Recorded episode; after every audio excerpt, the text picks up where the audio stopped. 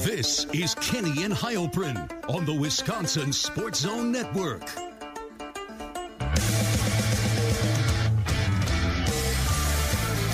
It is Kenny and Heilprin back live on a beautiful Thursday night.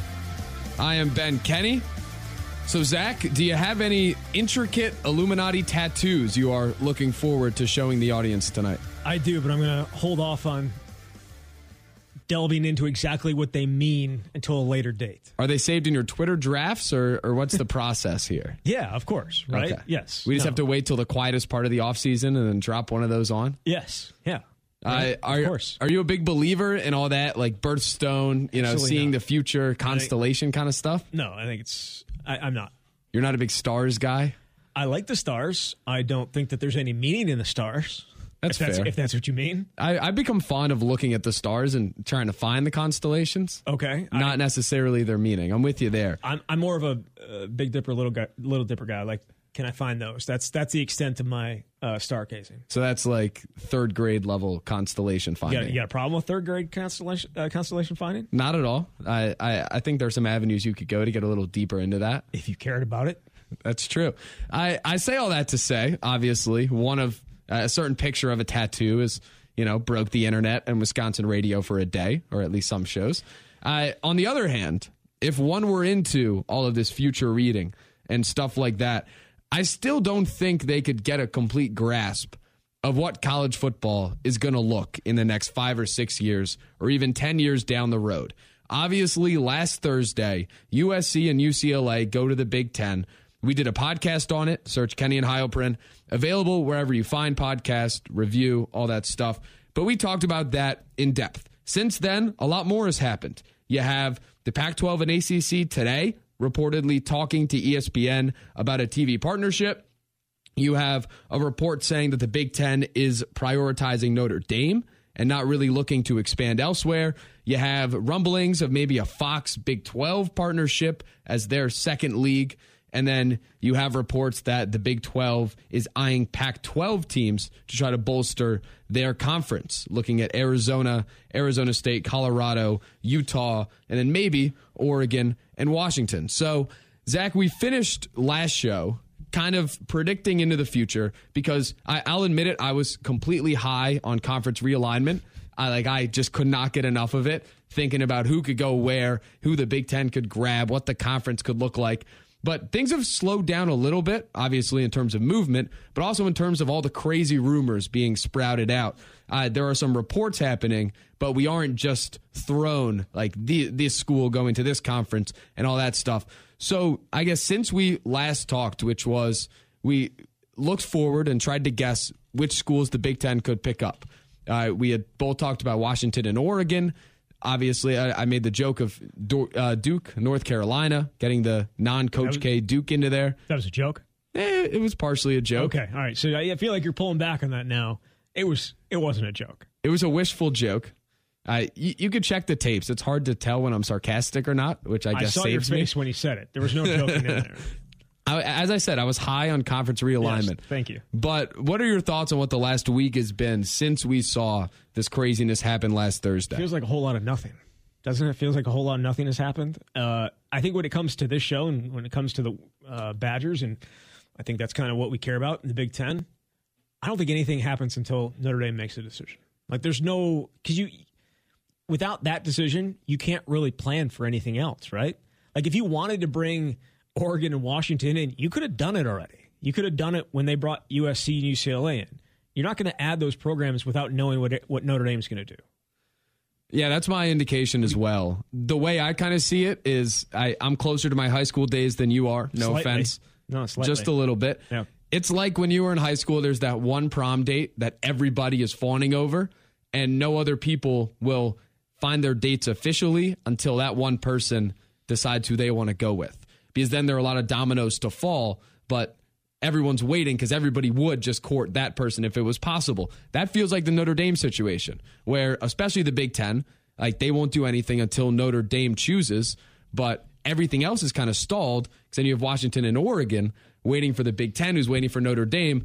I said Oregon and Washington kind of feel like the person, like the bar closes at 2 a.m., 2.30 a.m., they go home and they're waiting for that text, like the what's up text from somebody, but they know that there's a chance it won't come. So then they try to go to other options to see if there are backup plans there. That's kind of how it feels to me. So in this analogy, in, in your prom analogy, I would think that Notre Dame has a girlfriend right now. Girl, eh, that girlfriend is Independence, and Which means which means they're single. no, no, no. Independence is Proudly single. is the girl. No, no.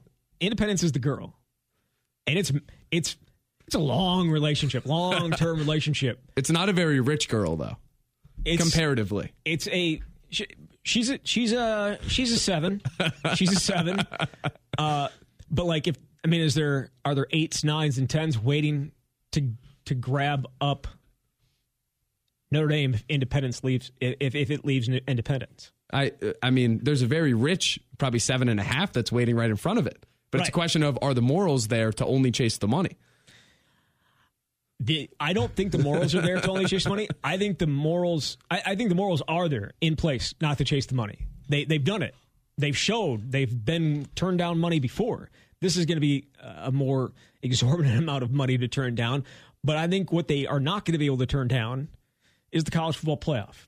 And if they are not in one of these two conferences at the end of the day, they're not going to be. There's going to be no avenue for them to get to the college football playoff because I think at the end of this, when it's 48 teams or 24 teams or 40 teams, or I should say 40 teams, 44 teams, whatever it is.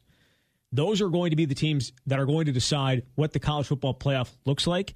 If Notre Dame's not a part of it, what, is what's the what's the benefit of the Big Ten or the SEC saying, "Yep, you can stay independent and still get in here, even though you don't have to play all of our teams"? Like that doesn't make any sense. Yeah. So I think that is going to be what's going to force them into a league as opposed to necessarily the money. Now, they can say, here's what the thing they can say. They can say, well, we want to be in the college football playoff. And then in the back of their minds, they're also like, we also get that money. we want that money. So they, they don't have to come out and say it. They don't Right. have to come out and say, God dang, that money. So Bill and I were talking about this today, and that was something I brought up. Where I mean, first of all, making the college football playoff, as we've seen, it's a very lucrative endeavor. Like there, the pretty much the sport has been driven by it, and then now we're seeing the TV deals drive all the conference realignment. The college football playoff is the big thing for me. I wonder though, is there a point? Like I brought up, I compared it to live golf trying to put aside the drastic differences in morality between the Big Ten and between the Saudi backed Golf League and the Saudi government. Putting aside all that stuff for a second, for let's say a golfer's on tour and they are very sternly on the tour, they like what the tour offers, they like the life they've been living. Is there a dollar sign and a dollar amount that will get them off of that? Right? Because I think the numbers that came out, I think it's a $50 million difference a year for Notre Dame being in the Big Ten versus being independent under the new media guidelines going forward. So that's 500 mil over 10 years. Now, Bill brought up recruiting and other things that could suffer. Facilities, something he brought up, but I don't really agree with that. Everyone has great facilities now. But the recruiting thing is like Marcus Freeman just took over. He's crushing it on the recruiting trail. I think they can recruit anyway, as long as they are able to make the playoff. But it's is there a certain amount of money where they're just like, I cannot resist this. We have to go. You know what their endowment is? I don't. I figure it's large. 13 billion. I was going to say, I don't really have a grasp on the size of those things. 13 billion. So, but again, that you you you add it up over 10 years, the 50 million, it's a lot. It's a lot. And again, I don't think that they're ever going to come out and admit it, but I money has to play it a factor at some point. But again, I think it's going to be the idea that how do we win our next national championship? And the only way you're going to win in your next national championship is being a part of these two leagues. Unless it happens like in the next, you know, couple years before they before this uh, college football expansion happens, what 2026 is like the first year it could Yeah. potentially change. I believe so. So unless you're going to win it here in the next four years, but even then, all right, you won 14. All right, where's 15? Where's 16? And you're not going to be able to do it without being in these conferences. Yeah, if the break off happens that I've heard people talk about happen. Eventually, With the NCAA, yeah, the Big Ten and SEC will go. And I have a question about that I want to get to in terms of what the future could look like. But first, if that break off happens, the playoff will come from that.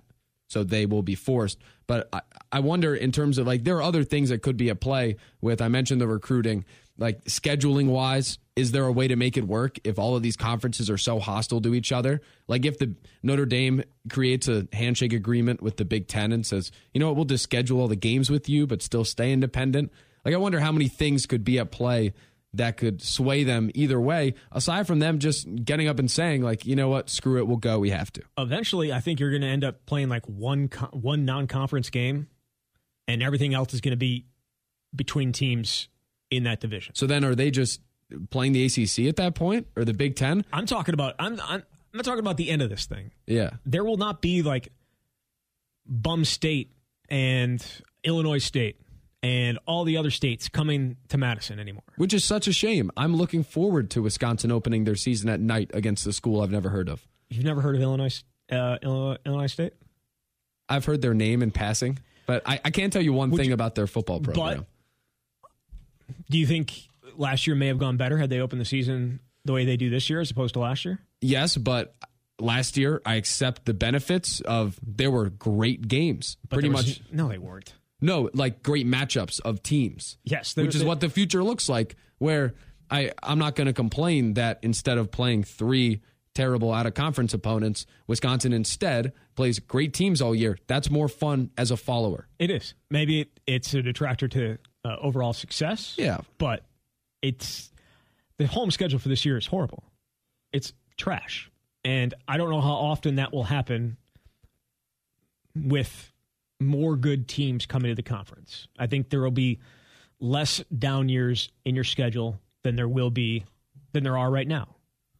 When you're adding USC and UCLA to it, and you're potentially adding Notre Dame and, and some other schools to it that are high profile schools that have had success in college football recently, and it's not Illinois and Rutgers and Maryland and Indiana. So people have brought up maybe that could force Wisconsin to do X or force Paul Chryst to do this. I don't really think there's much forcing that can be done. Like Wisconsin will try to do the best at what their brand is, and that'll only take them to whatever point. But I, I don't know whether that it automatically forces them to do better on the recruiting trail and play better. I just think it means they have bigger tests every year. It'll look like last year, just with maybe a couple more sustained better games throughout. Yeah, for sure. Um, uh, the question I wanted to ask so I, I'm with you on the Notre Dame thing. If it comes to the playoff, and there is a line drawn in the sand, then they will jump. As long as they can make the playoff being independent, I could see them staying. The thing with Oregon and Washington that I heard that makes a good amount of sense is uh, the reason the Big Ten hasn't just gone out and gotten them. It's because when you look at the entire pie right now, if you will, the pie of money that is being divided across all the Big Ten members, USC and UCLA makes that pie big enough for it to be worth bringing them in. Like the money that can be drawn from the LA market in California joining the conference, that would make it worthwhile for the rest of the teams to then split that to take a smaller slice. I guess it could be a bigger slice if it's a bigger pie. Adding Washington and Oregon, from how it has been explained, wouldn't necessarily make the pie large enough for every school to realize it'd be worth to take a smaller slice, if you will. Here's the thing about adding teams, and I don't know if this can be the same way with USC and UCLA. But Nebraska and Maryland and Rutgers did not get full shares of uh, money. Right. When they first come in, Rutgers still isn't getting a full share. They were supposed to it was supposed to happen in 2021. It's not going to happen until 2027 now. So when you when you talk about the pie, I if Oregon and Washington would come, they wouldn't be getting the full slice of the pie. And you would you would I think you they're not necessarily amazing brands and I think that that's obviously the question you would have, but the pie would increase a little bit. Oh yeah, well with, I just mean with, media market wise. With, with, adding Seattle to it and adding uh, another West Coast brand to it. Again, the, the LA market is obviously it, but it, they're not they're not necessarily courting TV markets anymore. I think they're courting brands. Now and, it's brands. And yeah. Oregon, the brand of Oregon football is pretty big. Now, is it more? It's probably more regional than obviously like a Notre Dame, which is national but it's still significant. And I so I think bringing them in would would make sense. Washington has made the college football playoff. Uh, it was an enjoyable year, Which right? A, that was such a bad game. I forget who they lost to. I don't think they. I don't think they had a first down. I'm pretty sure it was Alabama. That makes sense. I think it was thirty-one to nothing. Uh, it wasn't great. Whatever it was, it wasn't a great game. But that's usually the case in those semifinal games for the most part, right? Yes. I mean, Especially with every Big Ten school not it's, named. It's usually the fourth team. The fourth team is always the one that, that doesn't play well. Usually, the other three teams are Clemson, Ohio State, Alabama, or Georgia, and those games tend to be pretty good. except for 2014 Ohio State, who was the four seed after the 59 to nothing game, and then you Yes, but I'm saying for the most part, Yes. that, that fourth team is usually one that is not necessarily always supposed to be there. From the Big Ten is what we're trying to say. Uh, Washington's not from the Big Ten. No, I know, but uh, Michigan State, Iowa, Michigan, same deal, Iowa's never been in the playoffs. or Oklahoma, not Iowa, Michigan State. Yeah, Michigan State. That was that was a blowout. Yeah. They beat Iowa to get there. But no, I the, I it would depend on the share size, whether it would make make it sense or not. Because Right. eventually they would become a full member, and at that point the pie would be even bigger because you'd be um, renegotiating the contract again. Yeah, I would assume USC and UCLA's deal has it. It's been reported already It that has not been it has not been signed. It has not. No. But I I saw the 100 million number uh, and I think I heard someone say double USC is going to be making double what it had been making with the Pac-12. Yeah. But I would assume they're getting a different deal than Rutgers did to join the conference. The question I wanted to ask you though, Probably. looking forward five, ten years in the future, we mentioned super conferences. You have the Big Ten and the SEC. It's undoubted going forward, there will be two. But let's say when a breakoff happens, or if it doesn't happen at all, would you bet over under two and a half super conferences in five years? Under. So you Super conferences. meaning the Big Ten and SEC are two of them. Will there be a third that is created if the Big 12 raids the Pac 12 and the ACC and they kind of get close to coming together? Or will it be uh, just the two and then the rest are a clear second tier? I mean, the only way that I, I can't imagine this surviving. Like, there's just not enough names in those other conferences. You could put all the other put all the other teams in the country that are not in the Big Ten or the SEC. Put them together. They're on the level of what the Big Ten and the SEC will be. No, They're, they're, going to be significantly lower. And so I, I mean, there's still going to be interest in those games and interest in those teams, but no, I'm going to I'm going to take the under for sure. For I sure, they can they can they can stave it off as long as they want. Uh, ESPN, you know, owns the ACC network, right? Uh, and they probably want to keep that that going as long as possible. But eventually, they also own the SEC network, and that's going to be more important. And it's going to try and I'm sure they're going to try and find a way to get somehow, some way, eventually, get those teams out of the ACC and get them into the SEC. How it feels like for me now is the ACC will be some sort of sub brand to the SEC in a way, not a feeder because there's no there isn't going to be that drastic moving, but in terms of which one the television network prioritizes, SEC first, ACC second for ESPN, and then I feel like it's going to be the Big 10 and then the Big 12 for Fox, and then the Pac 12, the teams that are out there are going to find their way into the other two on the bottom. Like the Pac 12 might scramble and grab Boise State or wh- wh- whatever other programs in the Mountain West, but it feels like to me that they're, they're going to be the two big ones up top and then a second clear tier. Maybe the Pac 12 still is in that because they have a couple holdovers, but that clear tier two of the three remaining Power Five conferences. And then you have the group of five. How that works with the playoff, I have no clue. I think it would be cool to have like at large bids and then a couple auto qualifiers. Like if the winner, like put the MAC winner in the playoffs still, even though they'll get smacked. Nope, nope, all done. I want to make it like March Madness. Yeah, it's never going to be March Madness because football is just so much different than March Madness, as we've seen in the college football playoff. That's true. I, I have heard an argument though for like conference championship games are going to be weird at this point when half of the country is in two conferences. It's not going to be a conference championship. Well, the, the thought was instead they're just going to add one or two playoff rounds Yes. because one, it makes them a lot more money. Two, they're not going to be playing that weekend anyway. So at that point, your playoffs at 16, yep. if not larger. Yeah, it's a 18 playoff in each conference, and the champions play each other. So why not give like the Patriot League an auto bid and put Cornell on? Why would you give the USFL a, team in the and in the uh, NFL playoffs? That's a valid point. It's it's a different business. And it's no, it's going to end up. It's actually going to end up being exactly the same business, and that's why so many people are. I shouldn't say that. I, that's why a lot of people are upset.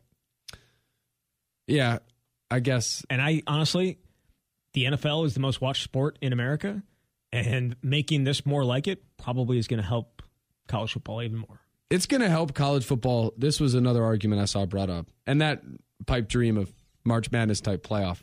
I know it's not going to happen. Oh, it's just kind of like your Duke and, and UNC. No, that wasn't a joke. I think it'd be really oh, fun. Oh, you just admitted it. I just know it's very unrealistic. Yeah. The thing about the NFL and whether all this is good. I mean, good is obviously a very subjective thing. It's are you an absolute nut job who loves every single game of the college football season, loves the tradition, and people can fill into different parts of the Venn diagram here. Uh, or are you a more casual watcher who just wants to see big games after big games, turn on their TV on a Saturday afternoon, and know that there will be a great matchup going? Like, whether it's good, I feel like hits different people in such a different way. Joel Klatt tweeted this out. I, I'm a fan of Joel Klatt. I know you might not be the largest. He said it's it's incredibly hard to see right now, in particular if your team is outside the SEC or Big Ten, but the long term outlook for fans is a good one. We will look back on these times as the moves that have shaped a better postseason, more quality non conference games, and stronger governance. Non conference games. There's not going to be non conference There games. also isn't Uh, any uh, an- governance. An extended, and there isn't. No, but he's saying they're going to break away from the NCAA. It doesn't exist, all that stuff. And that's, I think, probably going to be the case. Do you have a commissioner of these two leagues? Like an overall commissioner, like a czar? I think there should be. In my ideal world, there is. Uh, Barry Alvarez? I would be in favor of that. I mean, Out of retirement. you got to get Wisconsin up there somehow. But his point about whether this is great for fans, like it's I, it's tough for me. As I've told you, I'm a big fan of Wisconsin at Northwestern, meaning a very significant amount. you think I'm an idiot, but now those those games, you know, they don't mean as much. It's a national brand. Like th- this is now a national sport. It's Aw, going shucks, closer and closer to the NFL. I I'm mad that a lot of the tradition is going away. Oh, man, that sucks. Don't have to go to 11 a.m. games at, at Evanston. Instead, you get to play at USC and UCLA and perhaps Notre Dame. Gosh, that's going to suck. This is all a subjective thing. It's it is. I it's only it's it's only upsetting, I think, for people that thought that it was going to stay that way forever. That as soon as the 1980s happened with them, the NCAA, NCAA no longer being able to do what they did and, and putting the games that they want on TV, that this wasn't eventually going to be how it all played out when the money was just too good and, and, and, and too involved. I I love the tradition of college football. I love the Rose Bowl. I love the idea of the Pac-12 and Big Ten, or the Big Ten and Pac-10, you know, playing every January first. But I'm also realistic, and so I can understand that some of that has to be sacrificed for the good. And I will say this: if I was not covering Wisconsin football, and I was covering Texas Tech, or Kansas State. or covering somebody, yes, somebody like that, You'd be excited that you have I Adrian be- Martinez. I would be so pissed right now. I'd be so pissed. I'd be if or, or as a fan of those teams, I'd be Yeah. really really upset, and maybe my my fandom for college football would wane. But when you're bringing in 44 or 48 or however many teams this ends up being of the major programs, you're not really losing that many fans. Yes. Well, obviously they're appealing to And- how can we just hit every eyeball and show them a great entertaining product. Right, and maybe fan- not the sickos that, you know, go crazy for 11 a.m. kickoffs at Evanston. Yes, and the, or the fans like the fans that um, maybe don't watch college football, but because it's it is Wisconsin and Northwestern at 11 a.m. in Evanston, maybe it's different when it's Wisconsin and USC. Then but better matchups, better teams. I mean, those names obviously pop off the TV a lot more. Yes, naturally. Which I, as I've said, I'm excited for that part of it. I am really excited to have Wisconsin play more marquee games during the year. It'll lead to more uh, exposure nationwide. It'll be really fun. We won't have to sit through three crazy bad out of conference games before we get to something real. like I, I am happy about all of that. At the same time, I love my Evanston games. Well, and look, Wisconsin has done a good job, at least recently, of having at least one Power Five team on their on their on their schedule. Right? Washington State, when they made this originally, when they made this series was, was a better team than they are now. Now they have a very interesting quarterback that I'm sure as we get closer to the season we'll, we'll talk about, and that game could be a little bit more interesting than maybe some people think. But Alabama, UCLA, uh, Notre Dame, LSU, Virginia Tech, Virginia Tech, right? uh, Pitt, like they've had all these. I mean, some pretty big names on their schedule coming up in in future years. We'll see if they end up playing any of those games. There's no chance that Virginia Tech series ever getting played at this point. Um, damn shame. Yeah, That's and that UCLA shame. game is now going to be in conference, so they've done a they've done a good job. But then there's also the other three games that they have to fill, uh, you know, and that hasn't always been ideal. Yeah, but I also understand it. I I think opening against Illinois State can be very very good for this team this year. Oh, definitely. Oh, it'll be good As for opposed to having to face that Penn State defense. No doubt. I, I think it won't be good. Actually, let's hit this next. There's something I think that game is going to be bad for. I'm going to talk about that when we come back uh, because I, I can already hear the comments. I can already hear what is said afterwards. All right, it's Kenny and Heilprin, 608 321 1670. Couple tweets to get to when we come back about all this college football realignment. Also, does Wisconsin have a quarterback recruiting problem? Some recent developments on the recruiting trail may lead to it. We'll tell you what we think. That's coming up next. It is Kenny and Heilprin. This is Kenny and Heilprin on the Wisconsin Sports Zone Network.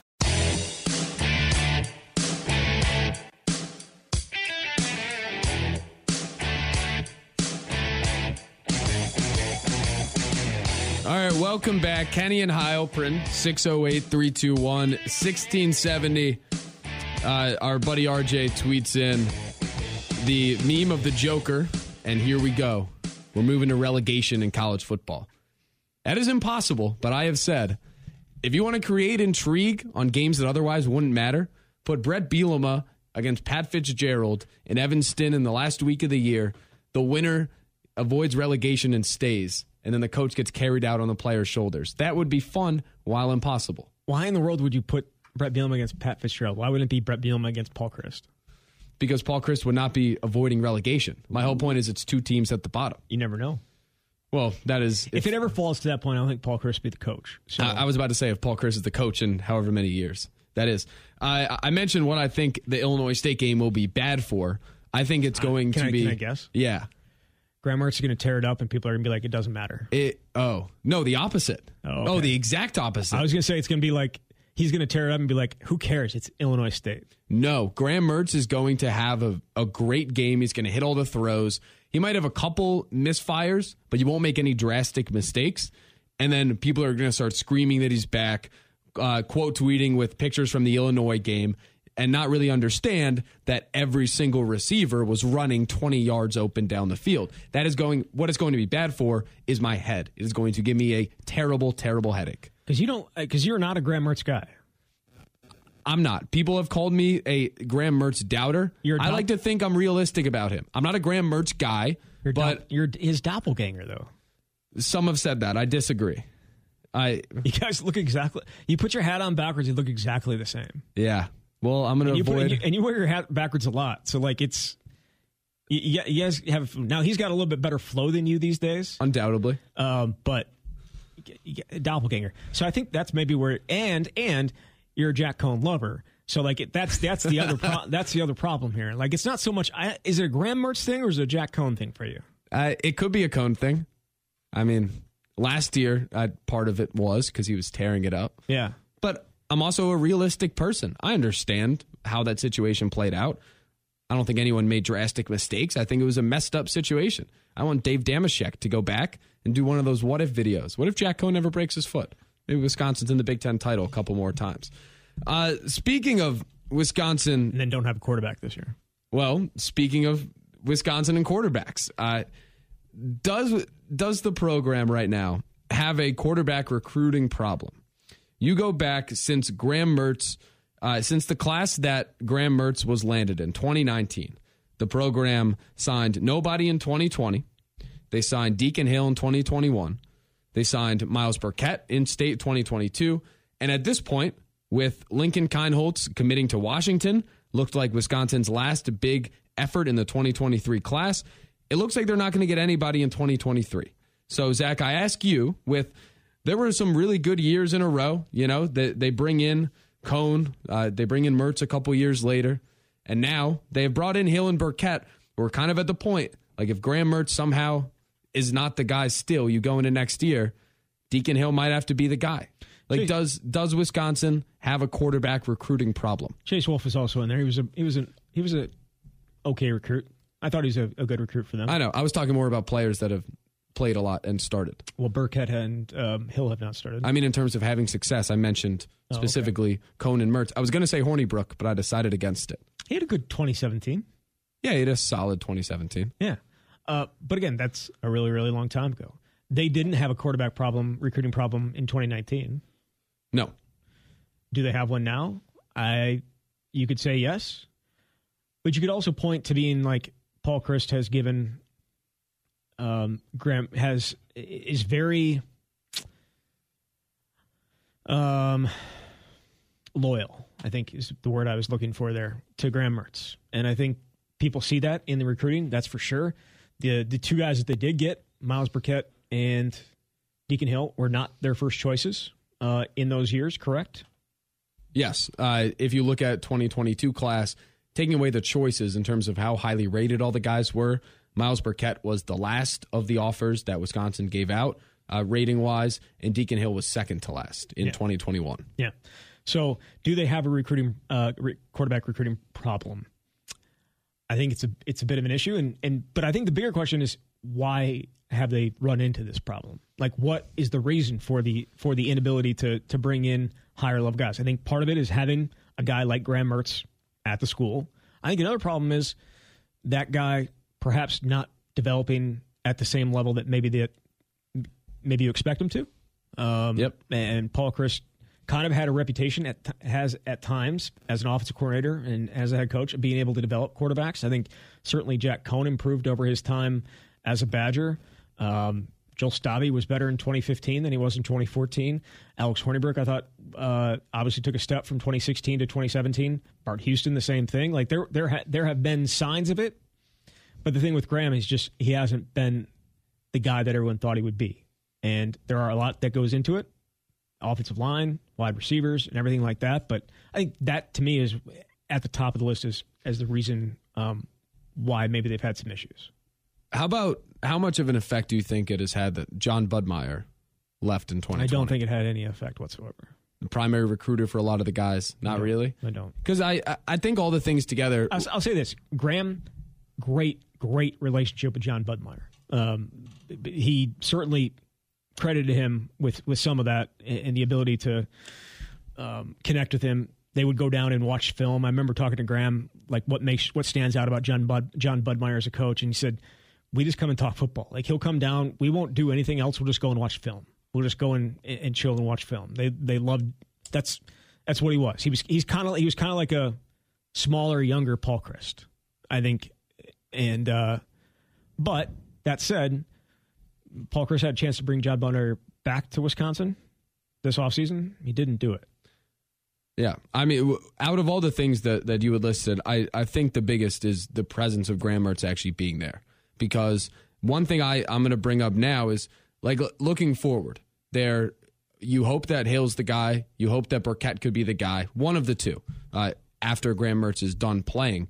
After that, though, not really anyone in 2023. We don't know about 2024 yet, but even if all of that turns into a disaster and there's no plan, the transfer portal's there. Mm-hmm. And Wisconsin has showed, I mean, they showed this offseason.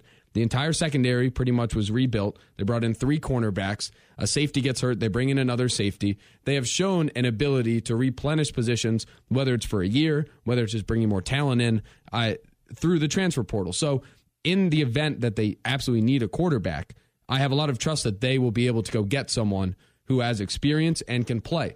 I don't think a lot of the guys that maybe they could have gone after to compete with Mertz would have just come to Wisconsin if Mertz was there, given the fact that he probably had the inside track at the job just because he's been there for a while. But you look at this last transfer portal class, and this is, I mean, the first real year that it's gone crazy.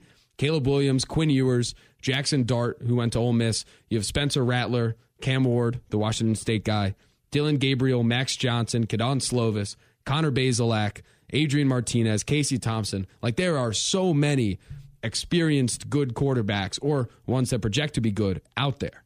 So I feel like even though it hasn't looked great since, say, landing, even if we go back to Deacon Hill, like since not landing Hill and then getting Burkett in state, even though there aren't good plans after that, I'm fine going forward with with where they are because I think they can just go get somebody. It's probably worthwhile to say they have a maybe a high school recruiting problem. Yes. like in terms of uh, quarterbacks. But we saw their willingness to go out, and they all downplayed it afterwards. But the willingness to go out and try and get Caleb Williams. Right. They knew that that was definitely going to be an upgrade if they were able to get him, and so they went after him, and it didn't work out. But they shown they showed a willingness to add, as you mentioned, to the the cornerback room and fill in spots where there's young guys. And I have no doubt if Graham Mertz struggles this year, that they will do that next year. They will. I mean, they'll they'll have to. They'll Yeah. go after. They won't. They won't. They will not go into next year with the quarterbacks being if if Graham doesn't play well, of it being Graham, uh, Deacon Hill, and Myles Burkett. It just won't be the case. They'll they'll bring a guy in and give him every chance in the world to be the starter over Graham. And I, if he play doesn't play well, if he plays like he did last year, I, you would you would think there's going to be a transfer. He'd be like, oh, yes, because you're going to look at this skill position group next year for Wisconsin and the offensive line, and it's going to be like all they're missing is a quarterback. Yeah, well, there could be a little bit of an argument there that if he struggles again, that might be just another, you know, ex- uh, uh, another reason for one of these guys out there to say, "And maybe I don't want to play under the guy." Or you could also say, maybe if he struggles again, it's it's just him, right? That's so, the thing. I mean, you've you've reworked your offensive staff. You are have reworked the offensive line. You have a whole new group at wide receiver for the most part. You have a Heisman Trophy candidate in the backfield. There's a lot of good things and a lot of change. Graham Mertz is one of the constants from last year. And if it's if it doesn't if he does not take that step, then you you have to go out and find somebody else. I am on record as saying though that Deacon Hill is going to be a starting quarterback at some point at Wisconsin. I have no I I'm, all right. I'm going out. I'm going to say that right now, and I may end up looking like a fool, and that's will not be the first time, will not be the last time. But he, his arm strength and his ability, it's about consistency, which is also the same problem with Graham. But he can make any throw on the field, and I think he's got a chance if he can just harness that to be special. Huh. And I don't haven't seen enough of Myles Burkett to know he didn't get nearly enough time in spring to know. But Deacon Hill, everything that you've heard about his arm strength is 100% accurate. He may he may dent some walls as he uh, gets it under uh, under control, but I think he's got a chance to be uh, the next starter for sure. Well, there's the whole dual threat thing that everyone always brings up. That like, oh, Wisconsin needs a dual threat quarterback. Like that's that's not what it is. They, they just need a. just need it sounds very simple. They just need a freaking good quarterback. Yes. Last time they had someone I call quite good, everyone can agree at least was fine, was Jack Coan, and they were up twenty-one to seven on Ohio State in the Big Ten championship. Honorable mention All Big Ten. Um, and you know should have won the Rose Bowl then against Oregon had it not Alex Hornibrook was also honorable mention Big Ten. I don't remember. I do. but I I say all this. I I'm with you with all that. Uh, Hill, I don't know if I'm sold, but I haven't seen. I pretty much haven't seen him thrown at all. Right? Because I don't think you've seen him once. I've watched his high school. I haven't seen him throw in person at all. I went back when he was recruited. I watched the high school tape, Yes. but It's uh, it's amazing. Uh, again, I'm I've joked about this on on our podcast, The Camp, that I'm I'm kind of drunk. I'm drunk on Deacon Hill's arm strength, uh, wasted about it, and I have th- that maybe is clouding my judgment a little bit. Deacon Hill could be your Jack Coan. It, it, it's perhaps clouding my judgment a little bit because he's got so many other things that need work. You know what I mean? Like there, especially the accuracy, because there are times, and also there were there are a few throws that you're like you can't make that throw, which is also the case with every other quarterback that they have. So, um, the upside of him, I think, is maybe as high as anybody. He's also two hundred and No, he is not. pounds. No, he's not. Not anymore. No, So the the spring roster was false. the spring roster was completely accurate, but throughout spring and and the other, Right. him and Graham Mertz uh, actually uh, working out together, and because Graham lost some weight, uh, to be a little bit more uh, spry, and, his- and he- that that was probably one thing that stood out during spring. He was definitely a little bit lighter on his feet, which He's a dual threat. he needs to be a little bit. uh, if if uh, you know he's going to end up taking some the shots that he did last year. But Deacon Hill, the weight is what it is. It is what it is. He's he's a bigger guy. Right. If the accuracy, He's and- not going to be 260 though. Like I, I would be shocked. Right. If he, I would be shocked if he shows up to camp at 260. right. That was yeah. That was just the line from Oh, I know what the entering was. spring. Yes. Uh, but I, I'm I'm with you 100 percent with what you said before the Hill stuff. I I also think in this current state of college football, there will be programs out there that are just that will that just become a revolving door of transfer portal transfer portal quarterbacks. Yeah. Like I wouldn't be surprised if Lane Kiffin at Ole Miss. Every two years, when his old transfer guy graduates, he goes and gets a new transfer guy that he's seen. Because think about it, you're able. The film you're looking at is so much more reliable from college. Uh, it's so much, I guess, less of a guessing game in a way. That if you can get him in the building and you've already seen him perform at a certain level, then you know that he can come fill this role. So I, Wisconsin will benefit from that. I say all this to say, everyone who's freaking out about the quarterback recruiting, relax. Like, yeah, they probably need to go get a guy 2024, hopefully, and hopefully Hill and Burkett are good. But this program knows what to do and how to build their roster, and they will be resourceful to go get a quarterback if they need it, which after this year, they very well could. All right, 608 321 1670. Uh, woefully late for a break, as Bill Michaels would say. It's Kenny and Heilprin. We'll be right back. This is Kenny and Heilprin on the Wisconsin Sports Zone Network. Couple quick segments before we get out of here. I meant to mention this earlier, but I'm mentioning it now. Better late than never. Tomorrow, the Bill Michaels show is normally from 10 to 2. Bill Michaels is off. Instead of myself and Grant Bill's in for him, Zach, we are hosting from 10 to 2 tomorrow. Probably continuing these conversations. I assume there will be some other crazy, idiotic tweets that people pick up and think are true that come out tomorrow talking about college football realignment. So it's a Wisconsin Badger college football centric Bill Michaels show tomorrow. And at 12:30, do you want to do the honors? We're expected to be joined by Wisconsin running back Braylon Allen because he's got a big season coming up, but also a big softball charity event coming up in Fond du Lac in uh, I think next weekend. Obviously, there's another one this weekend with uh, Al Kingold we talked about a couple weeks ago.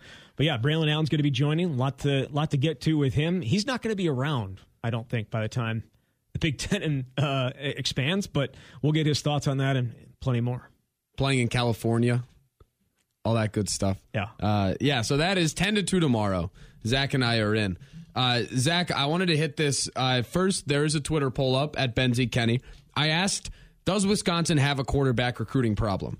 I, it is a little vague, so people could have taken it however they did. 300 votes in, 74.7% say yes. I think there is kind of an overreaction because this cycle has not gone great. The last couple cycles have not gone great since Mertz. And I mean, to be honest, Mertz hasn't panned out. So even when they landed the big ticket guy, it wasn't everything that everybody hoped it to be, at least up to today. So I think there is definitely some overreaction going on. I think when you look back and uh, look at the entire setting of the situation, the program will be fine. And maybe this is a Wisconsin cop out answer.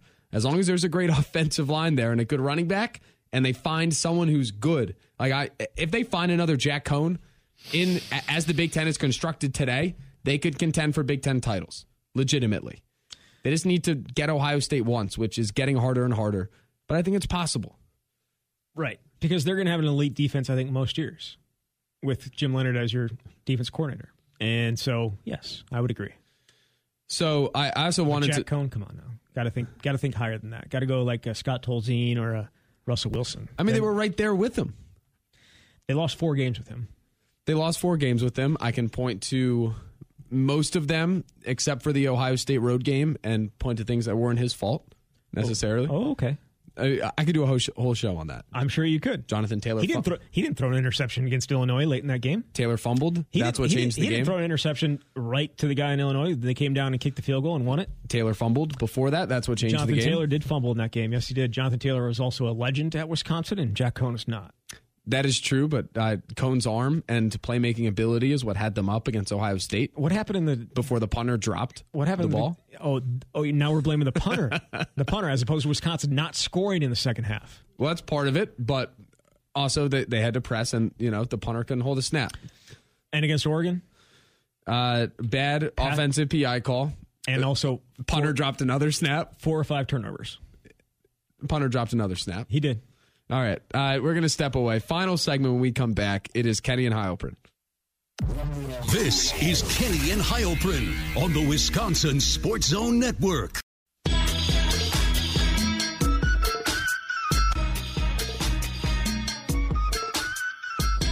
All right, final segment before we get out of here. It's Kenny and Heilprin.